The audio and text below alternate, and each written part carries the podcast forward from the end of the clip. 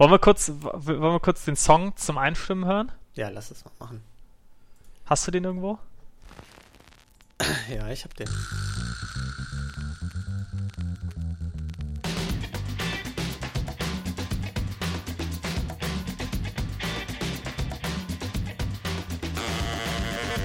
Hallihallo und herzlich willkommen zu Folge 1 unseres wundervollen Verbrechen für Weicheier-Podcasts, dem True Crime Podcast ohne Mord und Totschlag. Mein Name ist Lino und ich sitze hier wie hoffentlich ab jetzt zweiwöchentlich mit meinem lieben Freund Niklas. Hi. Ja, True Crime für Weicheier. Der Name ist Programm. Wir haben Schiss, wenn unsere Freunde den True Crime Podcast hören, weil es da zu brutal zugeht, und haben uns gedacht, weil wir das Thema aber eigentlich ganz cool finden, machen wir das Ganze mit Heists. Also im besten Fall so Ocean's 11 mäßiger Kram, ne?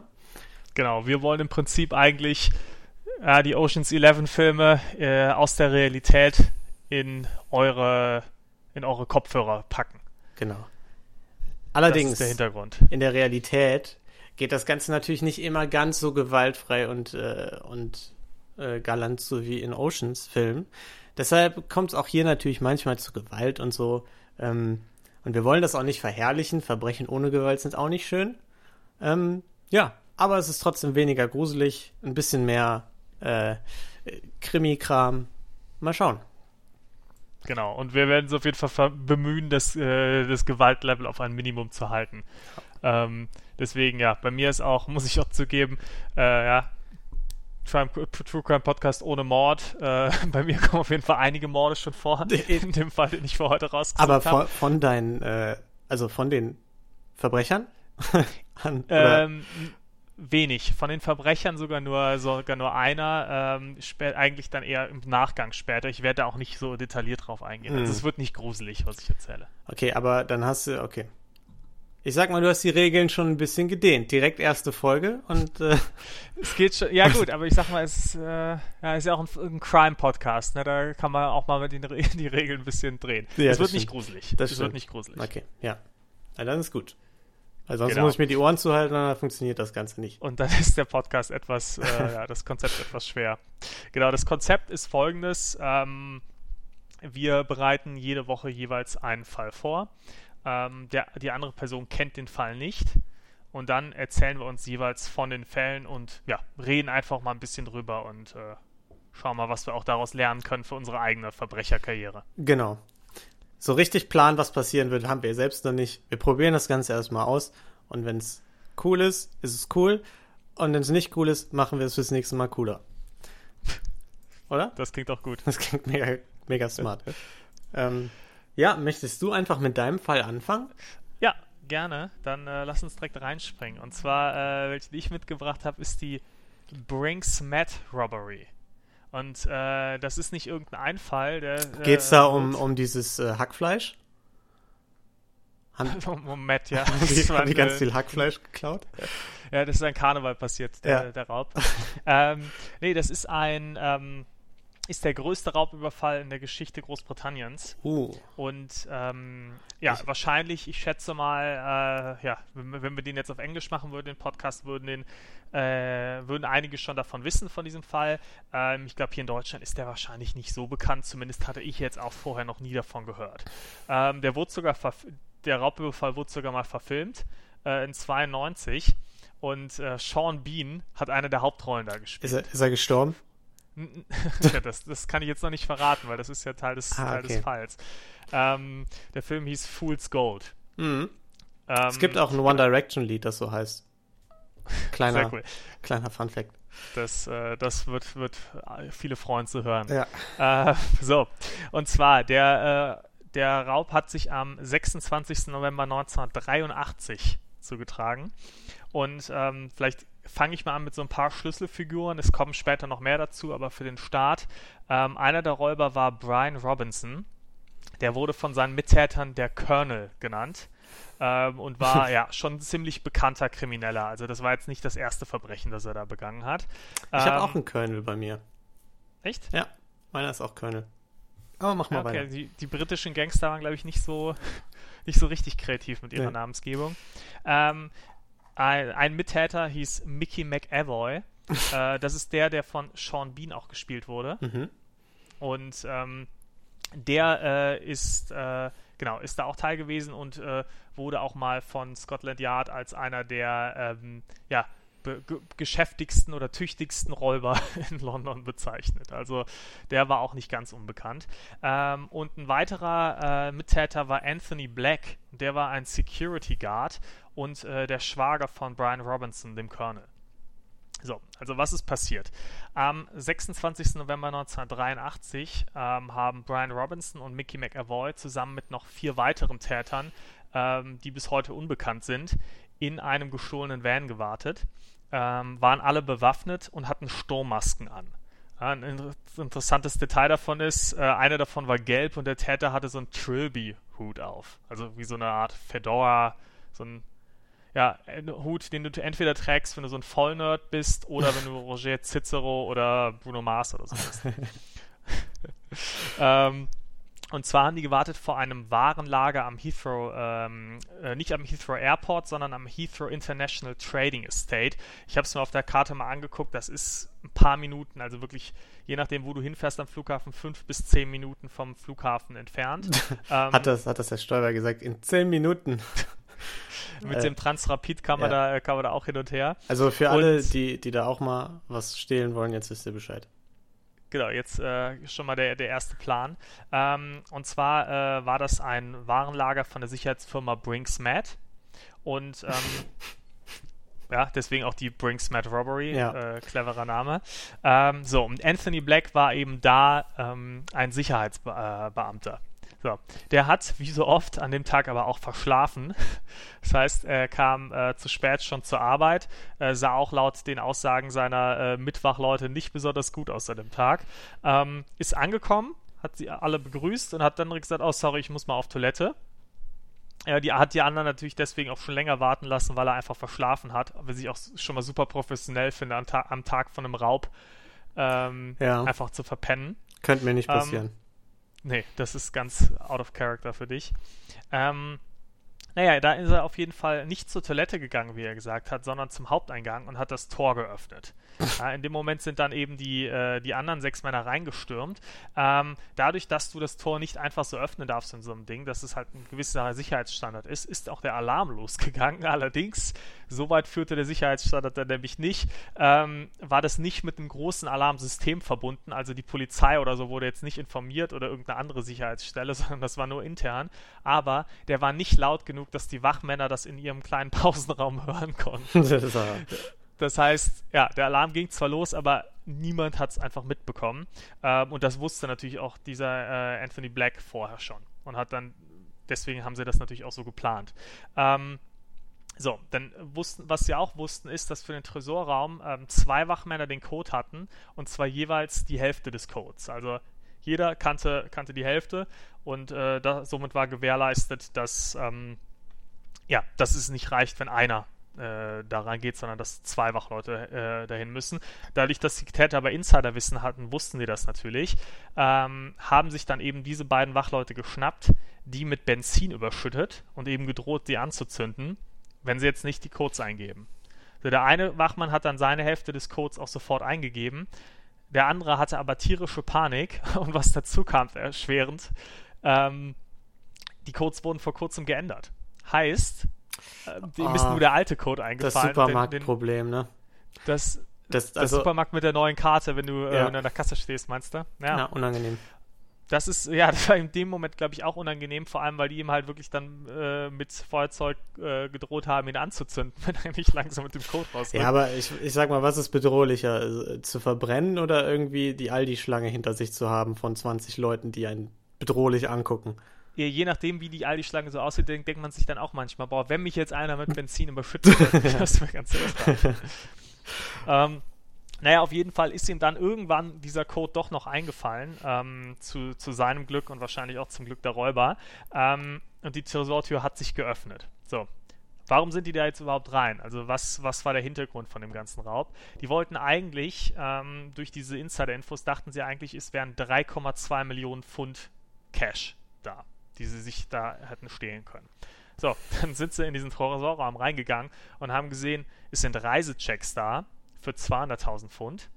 Reisechecks sind allerdings zurückverfolgbar, weil das funktioniert im Prinzip so, ich wusste auch nicht genau, wie das funktioniert, du hinterlegst Geld bei deiner Bank, lässt dir diesen Reisecheck ausstellen und kriegst dann quasi die eine Hälfte von diesem Reisecheck quasi wieder und gibst die dann irgendwo im Ausland bei der Bank ab und kannst damit dann dein Geld abholen, ohne dass jetzt ein Transfer in dem Sinne stattfinden musste.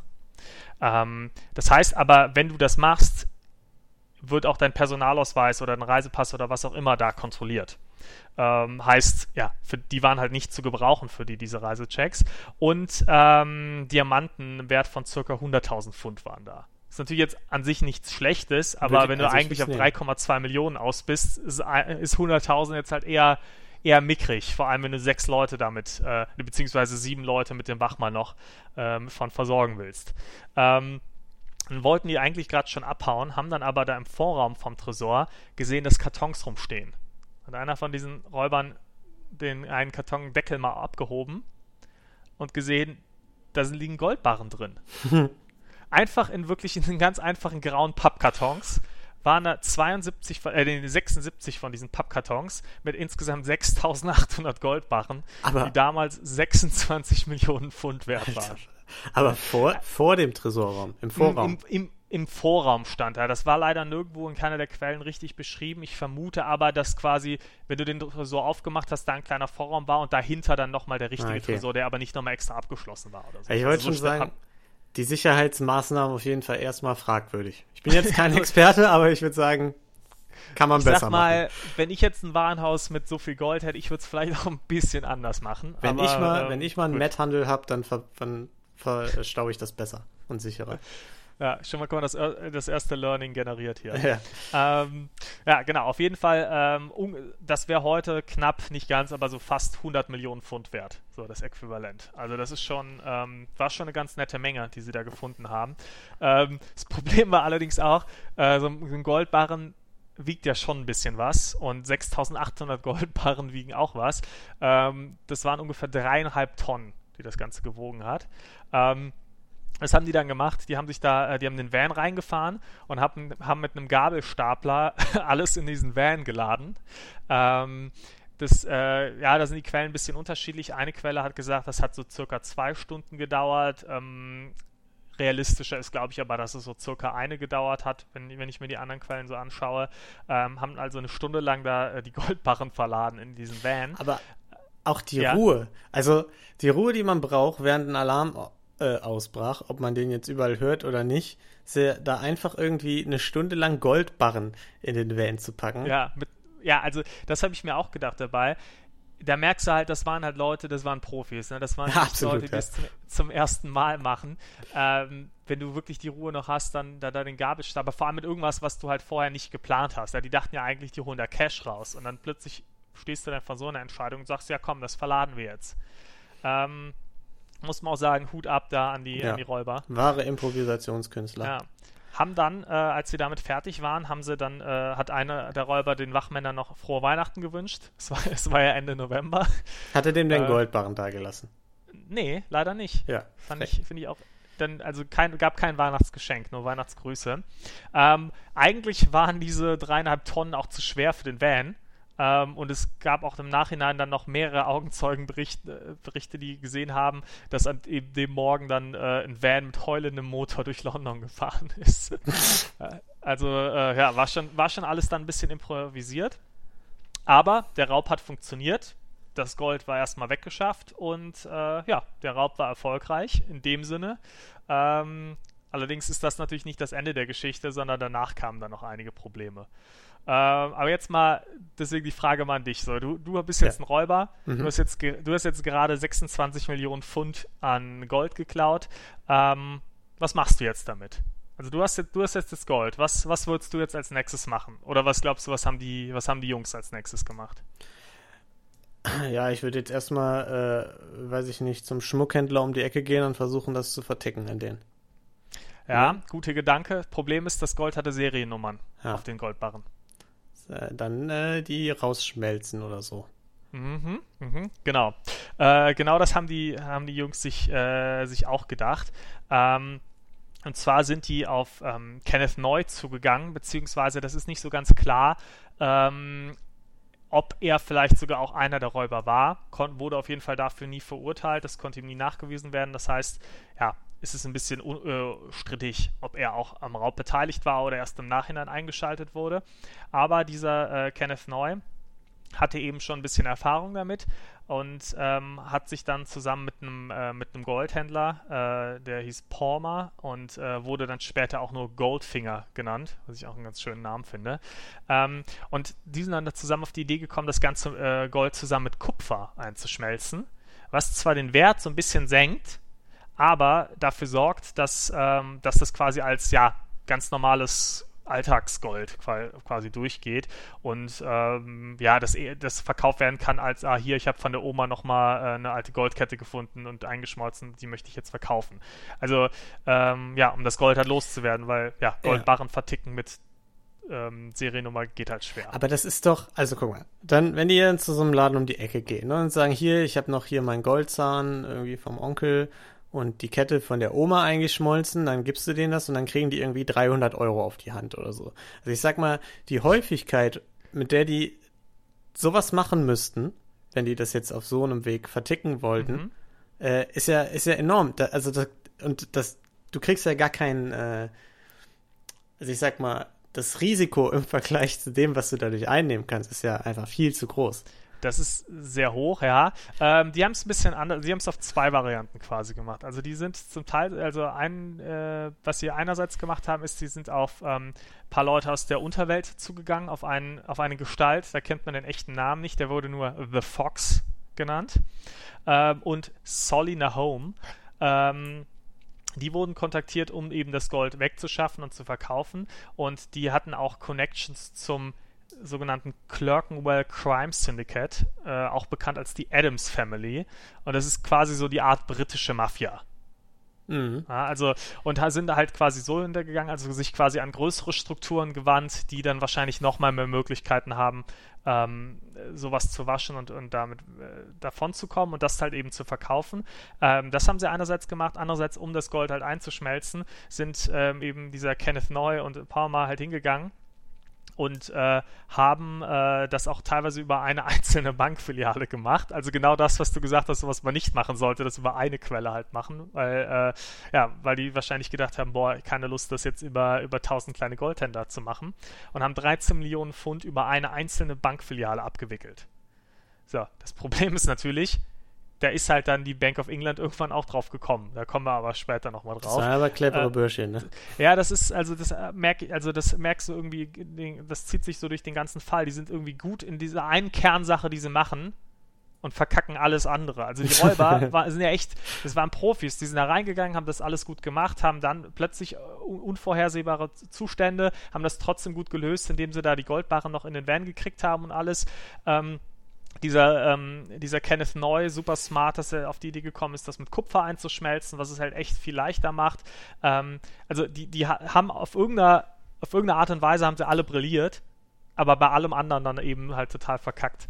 Und genau, dieser Solly Nahome, der kontaktiert wurde, der hat auch nicht mehr so lange danach gelebt. Und allgemein gab es auch, ja, dadurch, dass halt die ganze Londoner Unterwelt so ein bisschen damit reingezogen wurde, im Nachgang, und da werde ich jetzt aber dann nicht mehr drauf eingehen im weiteren Fall, aber es gab einige Morde, die auch dann wirklich noch Jahrzehnte später passiert sind, die im Zusammenhang eben mit dem Gold, ja, zustande gekommen sind. So, wie sind denn die Räuber aufgeflogen? Also die Polizei hat sich den Fall natürlich angeschaut, das war ja der größte Raub der Geschichte, und haben dann super schnell gemerkt, nachdem die Wachleute denen erzählt haben, was passiert ist, dass da einer Insiderwissen haben musste. Die wussten ganz genau, dass der Alarm keine Problematik hat, weil sonst hätten sie so lange nicht das Gold verladen können. Die wussten ganz genau, 2 Wachmänner haben diese Codes und wussten genau, wen sie da mitnehmen müssen. Also da war direkt klar, da muss einer eigentlich Insider gewesen sein. Ja, dadurch, dass Anthony Black leider einen kleinen Nachteil hatte, dieser Security Guard war halt der Schwager von Brian Robinson, dem dem Colonel. So, dann sind sie natürlich ganz schnell auf diesen Wachmann Black gekommen und haben ihn auch damit konfrontiert, dass er doch der Schwager von Robinson ist, und haben den, weil dieser Black war eben kein Profi, im Gegensatz zu den anderen, haben sie super schnell weich geklopft, und der hatte ihnen dann auch die Namen von Robinson und McAvoy genannt. Ich konnte leider nicht rausfinden, warum die anderen Namen nicht genannt hat, ob der gedacht hat, das reicht und die Polizei dann einfach sich damit zufrieden gegeben hat, oder ob er vielleicht auch die anderen Namen gar nicht kannte.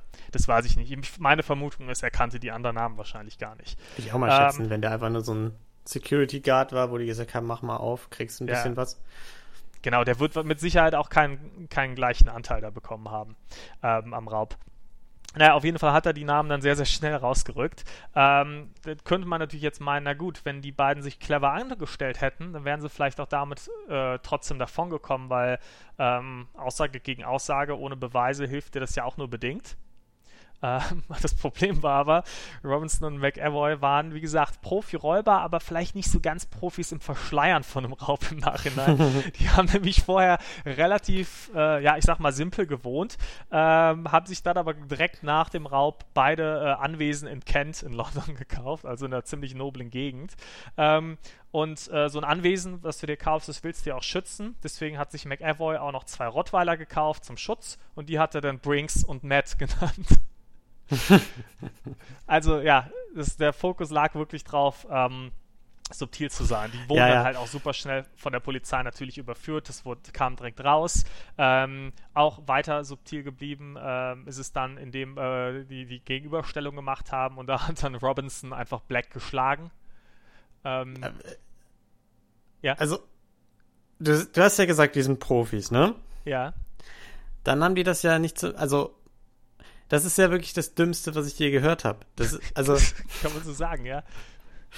Das ist ja wirklich, es ist ja im Grunde wie bei den Oceans-Filmen, ne? Im ersten Teil rauben die ein Casino aus, im zweiten Teil haben die alle irgendwie Hotels, irgendwelche Villen und sonst was. Ja, im Prinzip genau so, nur halt ein bisschen dümmer und weniger smart als in den Oceans-Filmen. Weniger gut aussehend als Brad Pitt. Auch das wahrscheinlich. Ja. Ich habe Bilder gesehen, das ganz sicher. Aber ein Problem bei der Sache ist, glaube ich, halt auch, die waren halt Profis, aber wahrscheinlich nur von so kleineren Raubüberfällen vorher. Ja, das war wahrscheinlich, ich schätze mal, selbst mit der Planung von den 3,2 Millionen Pfund, wäre wahrscheinlich schon der größte Coup für die ever gewesen, so ungefähr. Und dann haben sie ja ein Vielfaches davon bekommen. Deswegen vermute ich, die waren es halt gar nicht gewohnt, mit so großen Summen umzugehen. Und wenn du dann halt kleinere Beträge sonst irgendwo raubst, ja, dann ist es vielleicht auch ein bisschen weniger wichtig, dass du das Ganze ein bisschen klein hältst und nicht auf ganz zu großem Fuß lebst. Und du kannst es ja auch nur begrenzt. Und ich glaube, deswegen sind sie bisher halt damit einigermaßen davon bekommen. Ich meine ja auch nur bedingt, weil der war ja auch schon Polizei bekannt, der Robinson und der McAvoy auch. Von daher, ja. Was die Raube angeht, anscheinend ziemlich smart, aber alles im Nachgang nicht so. Naja, auf jeden Fall wurde dadurch, dass Kenneth Neu so smart war und hat 13 Millionen Pfund über eine einzelne Bankfiliale hat laufen lassen, wurde der natürlich auch relativ schnell observiert. Der Palmer, der Goldfinger, bei dem wurde auch dann Gold gefunden, aber der konnte halt sich noch rausreden, indem er dann gesagt hat, nee, ich wusste nicht, dass das geklautes Gold ist. Der konnte einfach sagen, ich bin doch Goldfinger, also ist doch logisch, dass ich hier was hab. Dann habe ich gesagt, ja, stimmt. Stimmt, da sind sie freigesprochen. Ja, aber der wurde wirklich freigesprochen, war aber später noch in zahlreichen anderen Verbrechen involviert. Ich habe mal den Wikipedia-Artikel zu ihm, ist ganz interessant. Der hat dann irgendwie auch 122 Unternehmen gleichzeitig betrieben, die dann halt über die Welt verteilt und super komplex waren. Also der war schon so ein kleines Kriminalgenie. Naja, Kenneth Neu leider kein Genie, deswegen wurde er dann auch observiert. Hat, jetzt leider... Ein kurzer, wer nichts über Mord hören möchte, kurz mal die nächsten 30 Sekunden skippen. Der hat dann bei einer Observation einen Polizisten in seinem Garten getötet, wurde aber freigesprochen, weil es in seinem Garten und nachts passiert ist und er auf Notwehr plädiert hat, und das ging dann durch. Allerdings wurden später dann 11 Goldbarren in seinem Haus gefunden.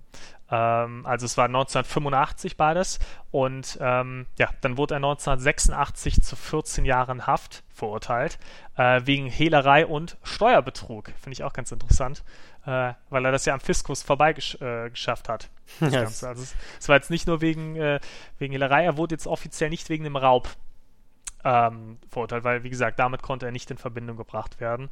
Er musste eine Strafe von 700.000 Pfund zahlen und wurde dann aber frühzeitig im Jahr 1994, also nach der halben Haftstrafe, wieder entlassen. Sitzt mittlerweile aber auch wieder lebenslänglich, wegen einer anderen Geschichte dann später noch. Also sympathische Typen rundum. Ja, super, wirklich super sympathischer Typ. Der hat anscheinend bei seiner Verurteilung auch die Leute angeschrien, dass er hofft, dass sie alle Krebs kriegen.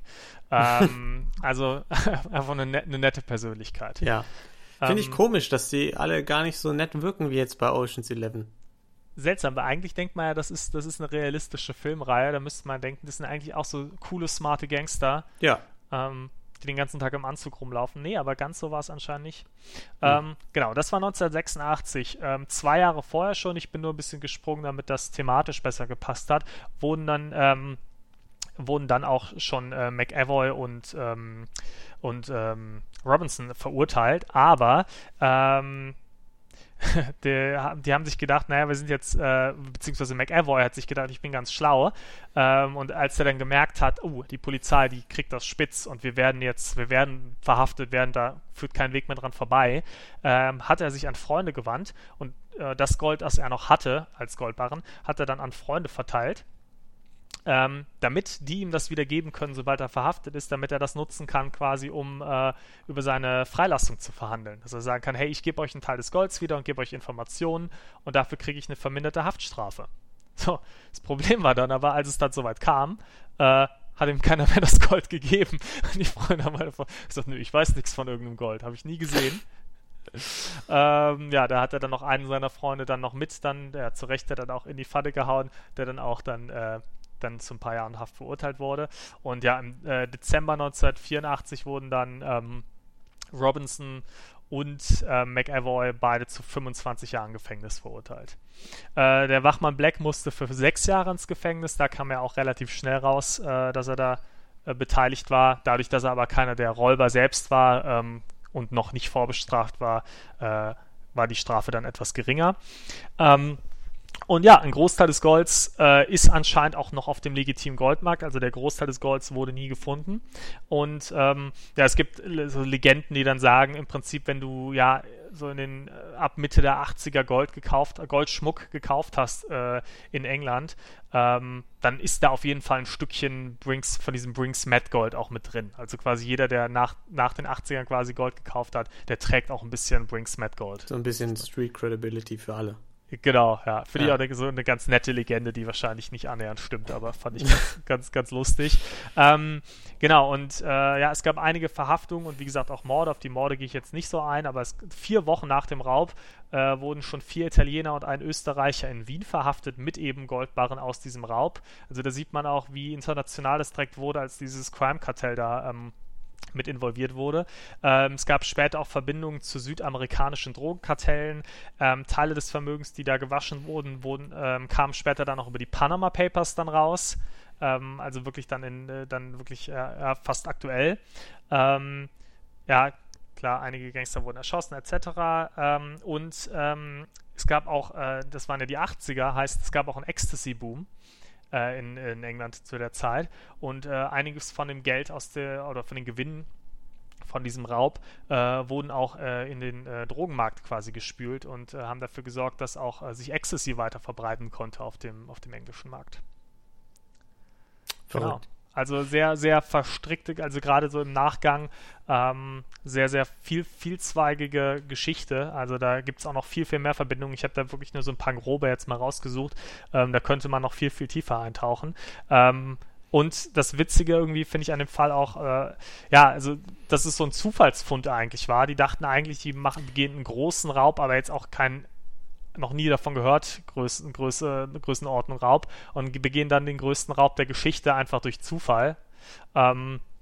Stellt sich total dilettantisch an. Ja, aber da kam ja dann, das hatte ich eben gar nicht mehr im Hinterkopf, als ich das meinte mit dem, wie blöd die sind, da kam das ja dann auch im Grunde her, weil wenn du jetzt mit dem Plan rangehst, wir holen da Cash, dann hast du ja auch einen Plan dafür, wie du das am Ende loswirst. So, ja, du musst es ja nicht mehr umwandeln. Und ja, ist ja logisch, dass sie das dann nicht gerafft haben mit dem Gold, ne? Ich finde, dafür haben sie es ja, sie haben es ja sogar ganz gut eingestellt. Also dieses Gold einschmelzen mit Kupfer war anscheinend laut allen Quellen, ich kenne mich da natürlich jetzt nur bedingt aus, aber war das eine super Idee und hat gut, ja, komm, Lino. Nicht du verraten. Hast nicht umsonst zwei Rottweiler namens Gold und Barren. Gold und Barren, ja.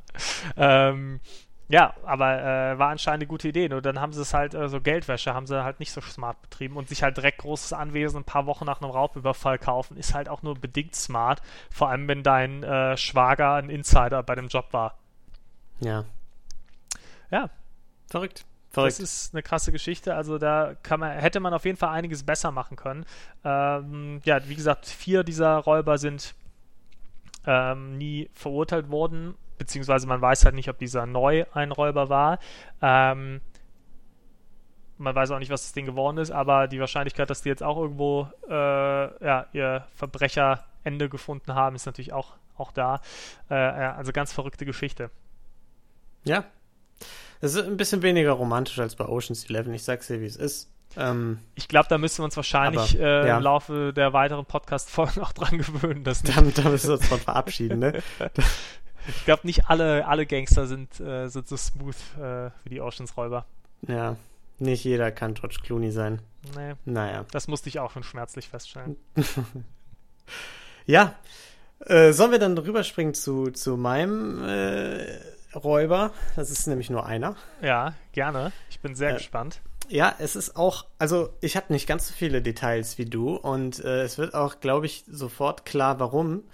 Denn, mein Raub war noch 1-2 Jährchen früher als deiner, nämlich im 17. Jahrhundert. Oh. Weil da nämlich der selbsternannte Colonel Thomas Blood, ein anglo-irischer Offizier, versucht hat, im Jahre 1671 die Kronjuwelen von England und Schottland aus dem Tower von London zu klauen. Und ja, finde ich schon mal ein ambitioniertes Ziel. Ja, dachte ich mir auch. Ich habe das gelesen und dachte so, ja, okay, das ist so ein bisschen der Inbegriff von einem Heist eigentlich, ne? Wobei das ja am Ende dann alles nicht ganz so ausgefallen ist, wie man sich das vorstellt. Naja, bevor wir zu dem Diebstahl selbst kommen, würde ich sagen, gebe ich mal so ein bisschen Hintergrund zu dem. Mhm. Denn der gute Thomas Blood war ebenfalls ein ziemlicher Ganove, der immer versucht hat, auf der Sonnenseite des Lebens zu wandeln. Ja, Ganove hört sich auch wieder ein bisschen zu nett an, so genau wie bei dir, ne? Das waren schon, die Quellen haben gesagt, ein brutaler Typ. War nicht so nett. Ja, genau, war jetzt nicht Brad Pitt, sondern ziemlich brutal. Ja. Wurde als nicht sonderlich clever immer beschrieben, ne? Ja.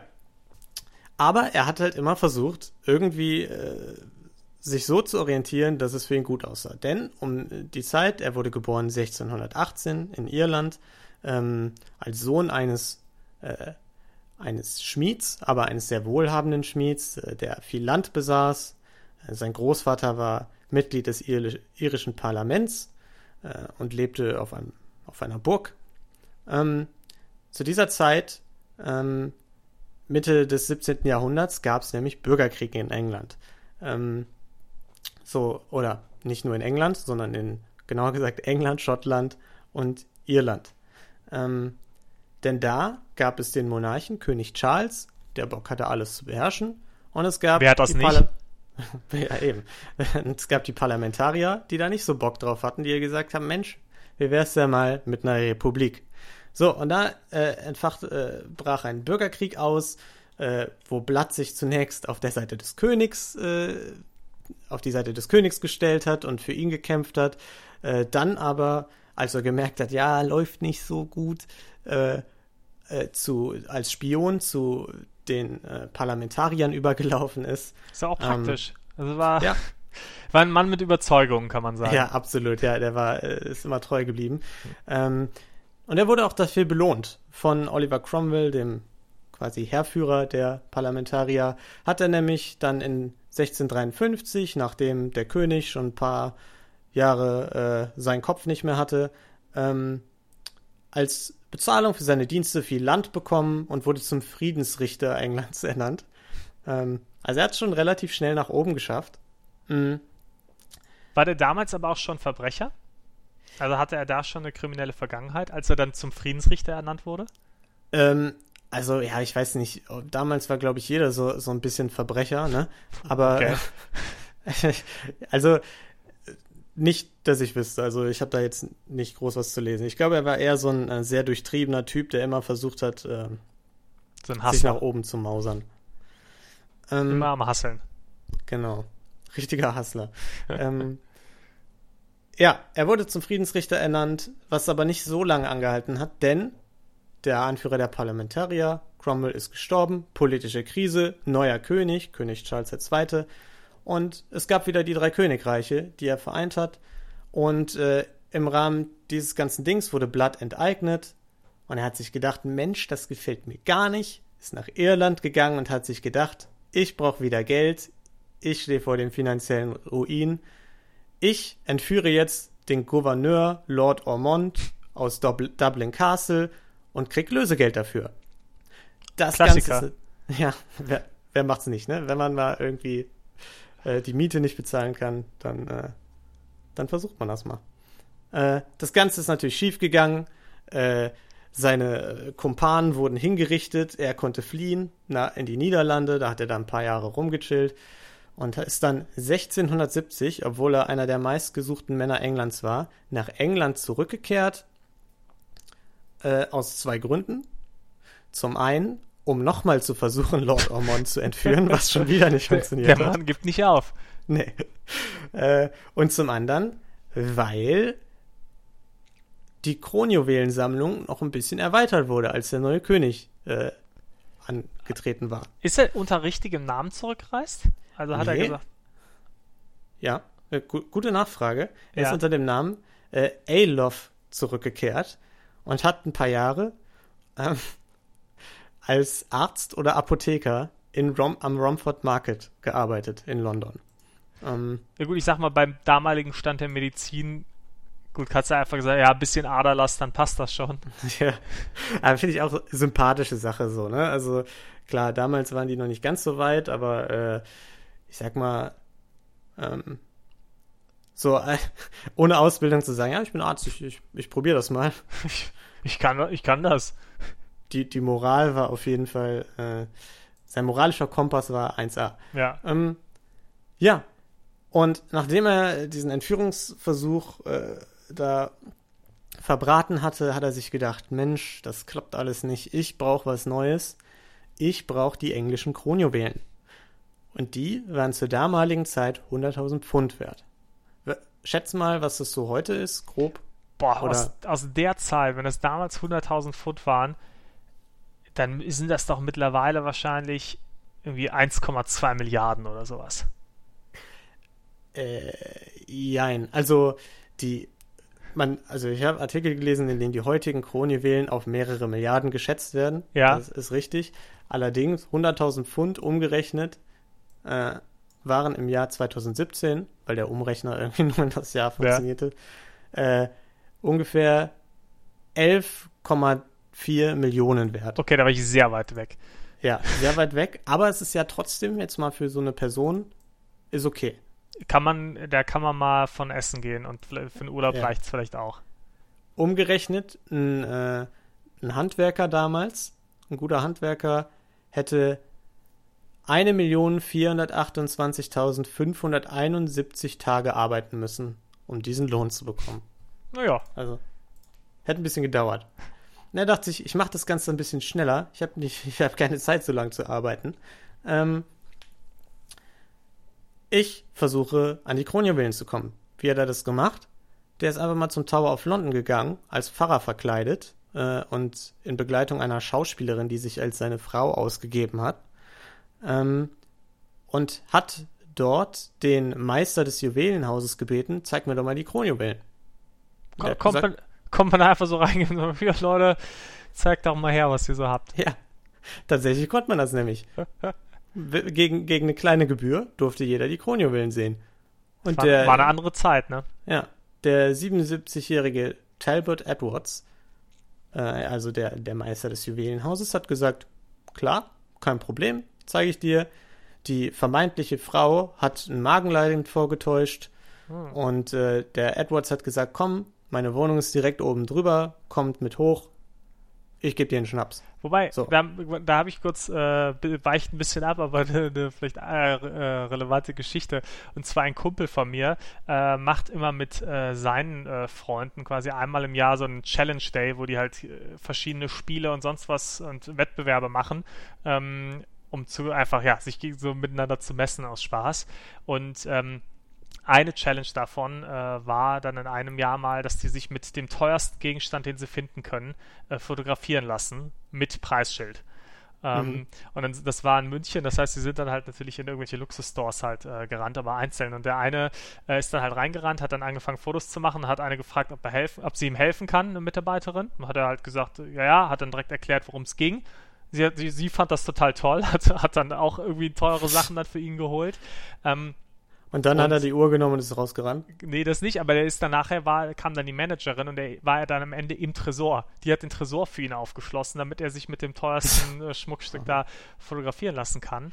Aber das wäre natürlich auch so eine Variante im Reinzug. Das habe ich mich gerade dran erinnert. Also so hätte er es damals natürlich auch machen können. Er hat gesagt, zeig doch mal bitte die Kronjuwelen, ich muss eine Zeichnung dafür machen. Ich hatte gerade irgendwie mit Freunden. Michelangelo im Schlepptau, der ein Porträt gemalt hat und genau. So, ne? Wobei, der war, glaube ich, früher. Aber ich bin mir nicht sicher. Naja, jedenfalls, genau, die Frau hat ein Magenleiden vorgetäuscht. Edwards hat die in die Wohnung geholt, hat ihr einen Schnaps gegeben. Und die haben sich unterhalten, sich gut verstanden, haben sich bedankt, sind abgehauen und sind in den folgenden Tagen immer mal zurückgekehrt, um sich bei Edwards zu bedanken, haben ihm ein paar weiße Handschuhe als Geste geschenkt. Und während die sich so ein bisschen anfreundeten, hat Thomas Blood, diesem Meister des Juwelenhauses, gesagt, Mensch, deine Tochter, die ist ja wirklich eine ganz feine und ich hab einen tollen Neffen, lass uns die doch verheiraten. So. Wie man halt so ins Gespräch kommt auch, ne? Genau, ja. Und der Neffe war natürlich vollkommen erfunden, aber der Edwards hat zugestimmt, einer Hochzeit von 100.000 Pfund und eines Tages, nämlich am 9. Mai 1671, kehrte Blood mit seinem Neffen und zwei Freunden zurück, um Edwards seinen neuen Schwiegersohn vorzustellen. Ne? Mhm. Und während die sich so unterhielten, haben die gesagt, Mensch, zeig uns doch nochmal die Kronjuwelen. Und die Mrs. Edwards hat ein schönes Dinner gemacht. 3 von denen sind mit dem Edwards zusammen in diesen Keller gegangen und einer hat Wache gehalten, damit da auch ja keiner reinkommt und Humbug macht. Ne? Mhm. In ihren Gehstöcken hatten Blood und seine Komplizen dann Klingen, Dolche, Pistolen versteckt und so. Das finde ich aber cool. Das ist ja schon wieder so ein Filmding eigentlich. Ja, eigentlich schon. Ne? So eine Taschenpistole in einem Gehstock. Ja, das ist schon wieder, also nicht die richtige Zahl, aber so ein bisschen Ocean's 11-mäßig oder, ja, das könnte man sich auf jeden Fall gut in einem Film vorstellen. Dann plötzlich aus so einem Gehstock eine Klinge. Ja, genau. Ja. Genau, dann sind die da reingegangen in den Raum, haben die Tür zugemacht und haben natürlich direkt den Edwards niedergeknüppelt, den armen 77-jährigen Wächter, und haben dem einen Sack über den Kopf gezogen, haben den noch einmal abgestochen, damit er auch nichts macht. Einfach mal so aus Sicherheitsgründen. Genau, keine Sorge, nichts passiert, außer ein bisschen Blut. Und dann hat der Blatt die Krone des Königs mit dem Knüppel platt gedrückt, damit die unter seine Mönchsrobe passt, die er sich da angezogen hat. Maximal respektlos. Ja, wirklich maximal, gar kein Respekt. Der zweite Verschwörer, sein Schwager, hat sich das Zepter reingezogen und noch ein dritter Mann hat sich den Reichsapfel genommen, hat sich den wirklich in die Hose, in den Schritt. Natürlich. Sehe ich. Ja, und der Edwards allerdings wollte sich überhaupt nicht geschlagen geben, hat gegen seine Fesseln angekämpft und hat versucht, Alarm zu schlagen. Und da waren schon, also das war schon ein größeres Ding, also war jetzt nicht sein, gut, klar war es nicht sein Privathaus, wo er das gelagert hat. Also es war der Tower of London, ja, ne? Der Tower, ja. Hab man schon mal gehört, ja. Ist relativ groß. Ja, und macht auch irgendwie Sinn, ja, dumme Frage. Ja, und stell mir gerade vor, einfach so ein Typ, der hat die Kronjuwelen bei sich im Keller. Ja, genau. Rumliegt. Das habe ich mir gerade, habe ich so die Vorstellung war gerade in meinem Kopf, bis ich dann gemerkt habe, Moment mal, das macht nicht ganz so viel Sinn. Ja, es gab dann auch es gibt dann variierende Berichte, wie das Ganze dann letztendlich vereitelt wurde. Der eine ist, Edwards hat so laut mit denen gekämpft, dass die Wachen des Towers eben darauf aufmerksam wurden und die geschnappt haben. Und die populäreren Berichte beschreiben allerdings, dass Edwards Sohn, also der Sohn des Wächters, zufällig an dem Tag vom Militärdienst nach Hause kam, seine Eltern besuchen wollte und dann gesehen hat, okay, da steht eine Wache am Tor des Juwelenhauses, was geht denn da? Und dann eben auf die Truppe gestoßen ist, Alarm geschlagen hat und so dann die Wachen auf die gehetzt hat. Das klingt für mich auch irgendwie plausibler als die andere Geschichte, weil, also ich sag mal so, wenn das ein schon angestochener 77-jähriger alter Mann mit einem Sack über dem Kopf, der an den Stuhl gefesselt ist, war, weiß ich jetzt halt nicht, wie laut der da noch kämpfen kann. Ja, also was in allen Berichten vorkam, war, dass er wohl gerufen hat, der hat sich wohl seines Knebels entledigt und hat gerufen, Verrat, Mord, die Krone ist gestohlen. Und das finde ich auch schön, dass so in der alten Zeit haben die Leute auch immer richtig so alles sehr feierlich und, ja, und filmreif Verrat. Auch vorgetragen. Ja, deswegen, also das ist natürlich, ich habe versucht, da so BBC-Quellen, also irgendwelche Quellen, die einigermaßen verlässlich sind, aber klar, im Endeffekt, wie verlässlich sind diese ganzen Berichte aus der Zeit, ne? Schwierig. Ja. Allerdings, was jedoch die ganzen Quellen gesagt haben, war, dass Blood und seine Kumpanen dann versucht haben, mit den Pferden zu fliehen, an den Tower Gates jedoch aufgehalten wurden von den Wachen. Auf dem Weg haben die versucht, ein paar Wachen zu erschießen, haben es nicht hingekriegt. Und Profis. Ja, dann genau wie bei dir, absolute Profis. Von vorne bis hinten durchdacht, die Nummer. Die Krone sind denen aus dem Mantel gefallen, die haben die Hälfte der Sachen verloren auf dem Weg bis zum Tower Gate schon. Das stelle ich mir richtig slapstick-mäßig vor. Rennen ja. Alles immer überall daneben schießen, die Krone fällt aus der Robe. Und dann, als er gestellt wurde, soll er sich dahingestellt haben und gesagt haben, es war ein galanter Versuch, wenn auch erfolglos. Es war für eine Krone. Ja, also Leute, damals haben wir auf jeden Fall cooler gesprochen als heutzutage. Ja, auf jeden Fall. Wie gesagt, bei mir, der Neu, der hat einfach nur allen Krebs gewünscht. Da finde ich das schon irgendwie cooler als Reaktion. Ja, auf jeden Fall. Was meinst du denn, so was so die Bestrafung ist für Kronjuwelen-Klauen? Kronjuwelen-Klauen damals? Also mal Minimum Hände ab. Minimum Hände ab? Ja, aber da, ich glaube, das war zu der Zeit, vielleicht zu der Zeit schon nicht mehr, im Mittelalter war das ja, sagt man zumindest, ich weiß nicht, ob das historisch akkurat ist. Ja, für einen Apfel auf dem Markt, ne? Aber genau, wenn du einen Apfel auf dem Markt klaust, Hände ab. Jetzt einfach Todesstrafe ist zu einfach, glaube ich. Deswegen, ich glaube, ihm wurden Hände abgehakt. Und weil er auch seine Worte benutzt hat, um das zu klauen, bestimmt auch Zunge raus. Jetzt wird es mir ein bisschen zu grafisch, so, wir sind hier ein Podcast. Ich wollte gerade sagen, das ist eigentlich nicht, das ist zu gruselig schon wieder. Es war auch nicht ganz so gruselig. Denn nach seiner Gefangennahme hat er gesagt, er schimmelte so ein bisschen im Tower rum und hat gesagt, nee, ich rede nur mit dem König. Und dann wurde er zum König gebracht und dann musste der da vor König Charles II., dem Prinzen und noch ein paar anderen, wurde er verhört. Der König hat gesagt, was wäre, wenn ich ihnen ihr Leben gäbe? Und Blood soll geantwortet haben, ich würde mich bemühen, es zu verdienen, Sire. Und zum Entsetzen von dem Ormond, den er da 100-mal versucht hat zu entführen, wurde er nicht nur begnadigt, nee, der hat vom König auch noch Ländereien im Wert von 500 Pfund pro Jahr bekommen. Warum? Ja, das ist eine gute Frage. Erstmal 500 Pfund pro Jahr, habe ich auch rausgesucht.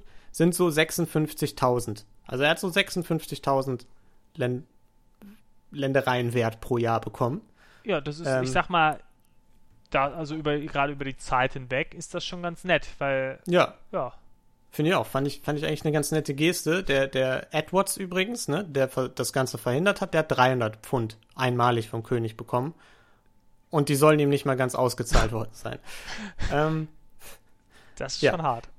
Der übrigens hat weiter im Tower gearbeitet, den Besuchern dann immer davon erzählt und ist dann 3 Jahre später auch im Alter gestorben. Die Gründe, nach denen du gefragt hast, mag man sich jetzt fragen, ja, was hat es denn damit auf sich? Einige Historiker haben spekuliert, dass eben der König einen Aufstand der Anhängerplatz befürchtete, wo er gesagt hat, dass sie ihrem Anführer einen Eid geschworen hätten und der hatte einfach Angst davor, weil politische Unruhen zu der Zeit. Aber hatte der so viele Anhänger? Ja, scheinbar so diese ganzen, er war ja da mit den ganzen Cromwellianern, mit den Parlamentariern und so, und da hat er sich offensichtlich genug Idioten, die immer versucht haben, mit ihm irgendwen zu entführen, rangeholt.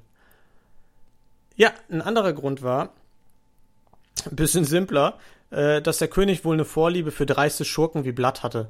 Und dass er sich amüsiert hätte, weil der Ire wohl gesagt haben soll, die Juwelen seien nur 6.000 Pfund wert und nicht 100.000. Da hat er sich gedacht, Mensch, das war ein lustiges Kerlchen. Das ist ja ein richtiger Rabauke. Solche Halunken mag ich. Komm, der kriegt von mir jetzt ein ganz ordentliches Jahresgehalt und kommt frei davon.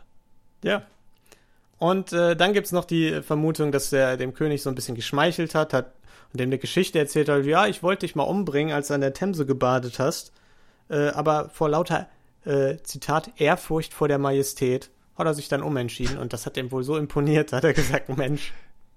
Das kann kein schlechter Mensch sein. Und wer so viel Ehrfurcht vor der Majestät hat, der würde auch niemals eine Krone klein schlagen, damit sie in seine Tasche passt. Ja, genau. Und dann hat er jahrelang in London da gelebt, war im Parlament am Start, war ein Anwalt für Ansprüche von Anwärtern auf die Krone. Ja, gut. Und hat dann in seinen späteren Jahren nochmal versucht, dem Herzog von Buckingham nichts abzuziehen. Der hat den beleidigt, wurde auf 10.000 Pfund verklagt, hat die nie bezahlt, weil er ist ins Koma gefallen und gestorben. Was aber noch ein kleiner Funfact ist, finde ich, nach seinem Tod, weil die alle so gesagt haben, Mensch, das war ja so ein Halunke, wurde seine Leiche nochmal ganz gründlich von den Behörden überprüft, weil die so überzeugt waren, dass das eine Betrügerei von ihm war, dass sie dachten, der hat seinen Tod nur vorgetäuscht, um dieser Strafe der 10.000 Pfund davon zu kommen. Also bis zuletzt quasi Verbrecher durch und durch. Ja, bis zum 22. August 1680. Okay, krass. Das ist auf jeden Fall eine krasse Geschichte. Und ich finde ich finde es schon mal echt witzig, wie dilettantisch das dann alles war, aber wie gut er damit dann vorangekommen ist und dass der König auch anscheinend hier ein absoluter Vollidiot gewesen sein musste. Ja. Das ist, oh ja gut, er hat mich nicht umgebracht, kein Problem, er hat nur meine Krone kaputt gehauen und irgendwie so einen alten Wachmann irgendwie angestochen, aber das sind ja wirklich zu vernachlässigende Verbrechen. Habe ich kein Problem mit. Ja, vor allem so, wenn man bedenkt, so dass er ja auch beteiligt daran war, dass der Vater des guten Charles II. Seinen Kopf verloren hat und so. Ne? Also der war aber offensichtlich null nachtragend, hat sich gedacht wahrscheinlich, ja, ich habe auch halt Bock auf dem Thron rumzusitzen. Keine Ahnung. Gut, wahrscheinlich ist da dann echt noch die Variante mit der Angst vor den Anhängern die realistischste, schätze ich mal. Krass. Also, aber du meinst, es war nicht der Spruch, der ihm imponiert hat? Wahrscheinlich weniger der Spruch, ja. Wobei, man weiß es nicht. Es waren andere Zeiten. Aber wie hatte der denn vor, die Krone überhaupt zu verkaufen? Das habe ich nicht gefunden. Weil gerade nach meiner Geschichte habe ich mir die Frage gerade gestellt, wie wirst du eine Krone von einem König los? Weil die wird ja wahrscheinlich schon erkannt worden sein damals. Und Das habe ich mich auch gefragt. Ich habe dazu jetzt nichts gefunden in den Berichten. Die endeten einfach alle mit, ja, er hat es halt nicht geschafft, so. Ich gehe mal davon aus, dass es damals einfach nicht so schwierig war, So, machst du halt irgendwie den samtenen Stoff ab und schmelzt das Gold ein. Aber so. War der Wert der Krone wirklich, hat er sich aus dem Material gezogen oder eher aus... Ja, mit Sicherheit nicht nur, aber... Ja. Was ich mich schon gefragt habe, vielleicht wollte er dann halt quasi die auch wieder gegen Lösegeld dann freigeben. Also zu quasi sagen, hey, gib mir halt die 100.000 Pfund und du kriegst die Krone wieder. Blöd genug war er offensichtlich. Ich fand... Also, Ja, ich glaube einfach, so, wenn du das einschmelzt, auch wenn es dann nicht mehr den Wert der Krone hat, ne, ja. So hast du halt immer noch einen Haufen Gold. So, klar. Ist nicht schlecht. Ist immer noch ganz gut. Ja, ich finde es auch krass. Also, damals war irgendwie alles einfach. Das war die gute alte Zeit, ne? Ja, da saß du im Tower of London und warst für ein Verbrechen angeklagt und konntest einfach sagen, ich spreche nur mit dem König. Und anstatt dich zu sagen, ja, du kannst es, weil du wirst ja trotzdem verurteilt, ja, du wirst halt zum König geführt. Ja, das fand ich auch gut. So, also, wenn ich jetzt irgendwo ins Gefängnis komme, dann kann ich nicht sagen, ich spreche nur mit Merkel. Ja, vor allem so als König würde ich auch so sagen, Junge, wer ist der Typ? Der hat gerade versucht, meine Krone zu klauen und jetzt will der mit mir reden. Ja, aber dadurch, dass er wahrscheinlich zu der Zeit ja auch schon der meistgesuchte Verbrecher war, das kam ja nochmal hinzu, war ja ohnehin schon, hat sich der König wahrscheinlich gedacht, komm, dann höre ich dem Lump mal zu. Ja, wahrscheinlich. Ja. So wird es gewesen sein. So oder so ähnlich. Ja. Oder vielleicht auch gar nicht so. Wahrscheinlich sogar. Ja, auf jeden Fall in den National Archives habe ich zumindest den groben Ablauf, den ich so in diesen ganzen Quellen gefunden hatte, auch in so einem Eintrag aus den National Archives wiedergefunden. Ne? Also den Ablauf des Raubs selbst. Mhm. Ja, ist halt immer die Frage, wie selbst das, wie vertrauenswürdig selbst diese Quelle ist, weil da kann ja irgendein Vollidiot was reingeschrieben haben damals. Aber gut. Ja, wir werden auch zukünftig nicht jede Woche solche Fälle nehmen, so. Das war jetzt eher, weil ich so ein bisschen dachte, das ist für mich der Inbegriff von so einem Heist, die Kronjuwelen. Die Kronjuwelen-Clown ist halt wirklich so richtig Filmmaterial. Ja, genau. Und das hat auch seitdem niemand mehr versucht, beziehungsweise ist annähernd so weit gekommen. Also er war der Einzige, der es semi-erfolgreich geschafft hat. Das ist schon mal nicht schlecht. Können wir eigentlich nur hoffen, dass es bald in den nächsten Jahren nochmal irgendwer schafft, damit wir eine spannende neue Episode dann dafür machen können. Ja, das ist eine Follow-up-Folge, ne? Das ist ja ganz geil. Ja. Ja. Sehr genau. Cool. Dann. Und ich würde sagen, mit einem Blick auf die Zeit, es hat ja eigentlich ganz gut geklappt, ne? Was ziehen wir für Lehren aus den Fällen? Wir ziehen für Lehren auf jeden Fall, vielleicht so ein bisschen Vorbereitung hilft manchmal, aber anscheinend, wenn man nur charmant genug ist, braucht man es nicht immer. Dann kann man auch sehr törpelhaft vorgehen. Und wenn man nicht so charmant ist, dann reicht es vielleicht nicht ganz gut in einer Sache zu sein, zum Beispiel bei Rauben, sondern dann sollte man vielleicht auch gut darin sein, nicht direkt teure Anwesen zu kaufen und seine Hunde nach dem Raubopfer zu benennen. Genau. Also kleiner Service für euch, wenn ihr mal eine Bank überfallt, kauft euch nicht direkt eine Villa. Und wenn ihr erwischt seid, schmeichelt einfach den Polizisten ein bisschen, sagt, Mensch, wollte ich umnieten, habe ich nicht gemacht, weil es so gut aussieht. Und dann seid ihr eigentlich auf der sicheren Seite. Dann kann eigentlich nicht mehr wirklich was schief gehen. Und vertraut euren Freunden kein Gold an, weil die geben das nicht mehr wieder. Ist nie eine gute Idee. Vor allem verlieren die Kronjuwelen aus ihren Roben beim Weglaufen. Ja. Und ich würde sagen, das war's dann schon mit unserer ersten Ausgabe von Verbrechen für Weicheier. Wir hoffen, es hat euch gefallen. Schreibt gerne Feedback auf unserem Instagram-Kanal, den ich gleich erstellen werde. Der Verbrechen für Weicheier heißt, falls ihr Feedback habt. Und ansonsten, Niklas, würde ich sagen, wünschen wir einfach eine schöne Woche. So machen wir das, genau. Nächste Woche bin ich dann auch in besserer Tonqualität zu hören. Mein neues Mikro kommt in 2 Tagen an. Falls euch das also heute gestört haben sollte ab nächster Woche dann auch besser sein. Übernächste Woche, ne? Wir machen das 2-wöchentlich. Das ist richtig. Ja, also übernächste Woche. Wir wünschen euch schöne 2 Wochen. Bleibt 2 Wochen lang gesund. Bis dann. Macht's gut. Ciao.